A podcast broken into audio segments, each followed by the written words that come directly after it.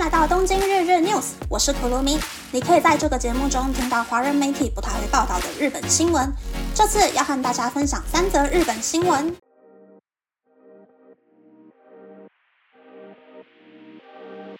第一则新闻是，新上任的日本银行总裁植田和男在四月十日召开记者会，表达了会全力稳定物价的决心。植田河南说，至今为止，日银用零利率政策、货币和缓政策等，在全世界都很难看到的非传统政策，试图发展经济。今后我会用我研究的日本金融政策与担任日银审议委员、参与政策实行的经验，达成稳定物价的目标。目前用许多强力的手段去推动每年物价涨百分之二，但今后必须要找一个合适的时间点，慢慢的让市场机制去决定物价。恢复原本该有的模式。货币和缓政策如果开始出现难题的话，我们就应该要继续找出其他可以改善经济的方法。第二则新闻是，日本政府严拟要废除技职实习生的制度。日本在一九九三年开始，为了确保在日本做专业工作的劳动人口，开始了这个技职实习的制度。目前开放八十七种职业，每个人可以在日本待最长五年的时间，期满后就必须要回国。之后就可以使用在日本学到的技术工作，但实习生的技术参差不齐，很多人为了到日本工作付了高额佣金，每天努力工作，但薪水少得可怜。而日本从去年秋天开始邀请专业人士重新审视这个制度，估计将来会废除技职实习生制度，并导入可以兼顾维持日本劳动人口与保障人权的新制度。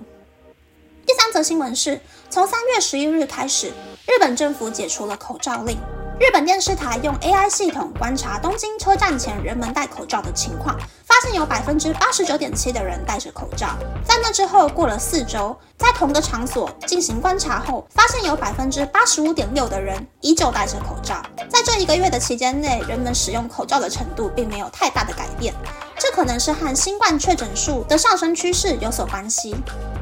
以上是这次和大家分享的三则新闻。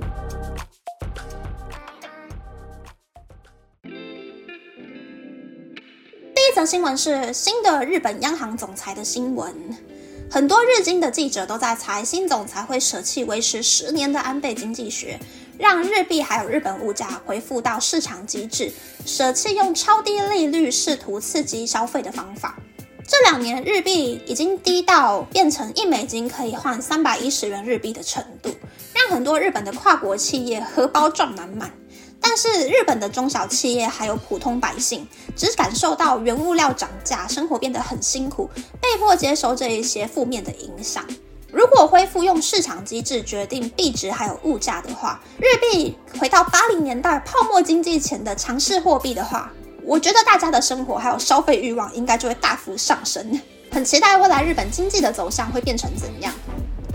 第二则新闻是技职实习生制度废止的新闻。套用这个制度的人大多是来自东南亚或是尼泊尔、孟加拉人。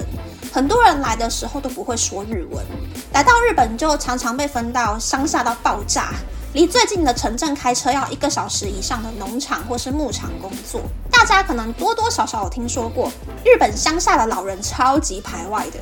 很多人会骗这些刚出社会的小朋友，给他们小于最低薪资的薪水，或是威胁他们交出护照，让他们一周七天连续工作十二小时之类的。很多人因为被雇主虐待，会想尽办法逃出来，联络人权组织接受庇护。但是也有很多已经逃出来的人，会为了赚钱离开人权组织，留在日本打黑工。所以其实，在日本可以常常见到中东面孔的人。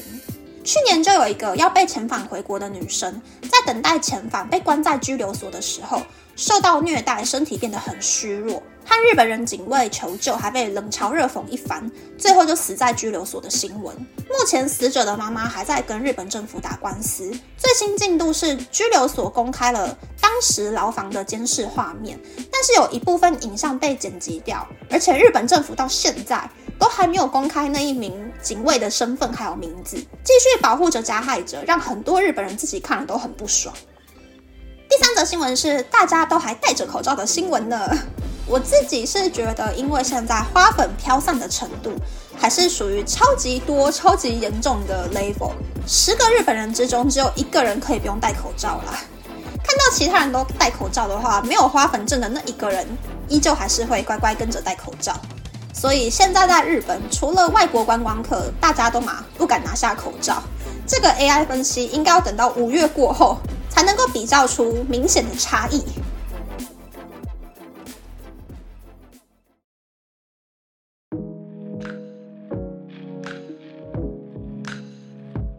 接下来想和大家分享，听说这几天是大陆北方黄沙飞到日本的高峰期呢。据说这波黄沙在三月十日已经飘到北京了，严重程度超越了近二十年的平均水准。大陆的气象台还说到下个月为止，都还有可能飘黄沙哦。所以现在住在日本的人，或是估计这一个月要来日本玩的人，为了身体健康，大家在户外也尽量不要拿下口罩哟。我也会继续乖乖戴口罩的。那么，那么这次的分享就到这边，不知道大家喜不喜欢这样的节目呢？欢迎大家留言和我分享你的想法。喜欢这个节目的朋友，可以在 Apple、Spotify、Google、Sound On、KKBox、My Music、First Story 等 Podcast 平台和 YouTube 订阅《东京日日 News》，或是在 Sound On 小额赞助这个节目，然后追踪《东京日日 News》的 Instagram 看今天的延伸内容哦。拜拜。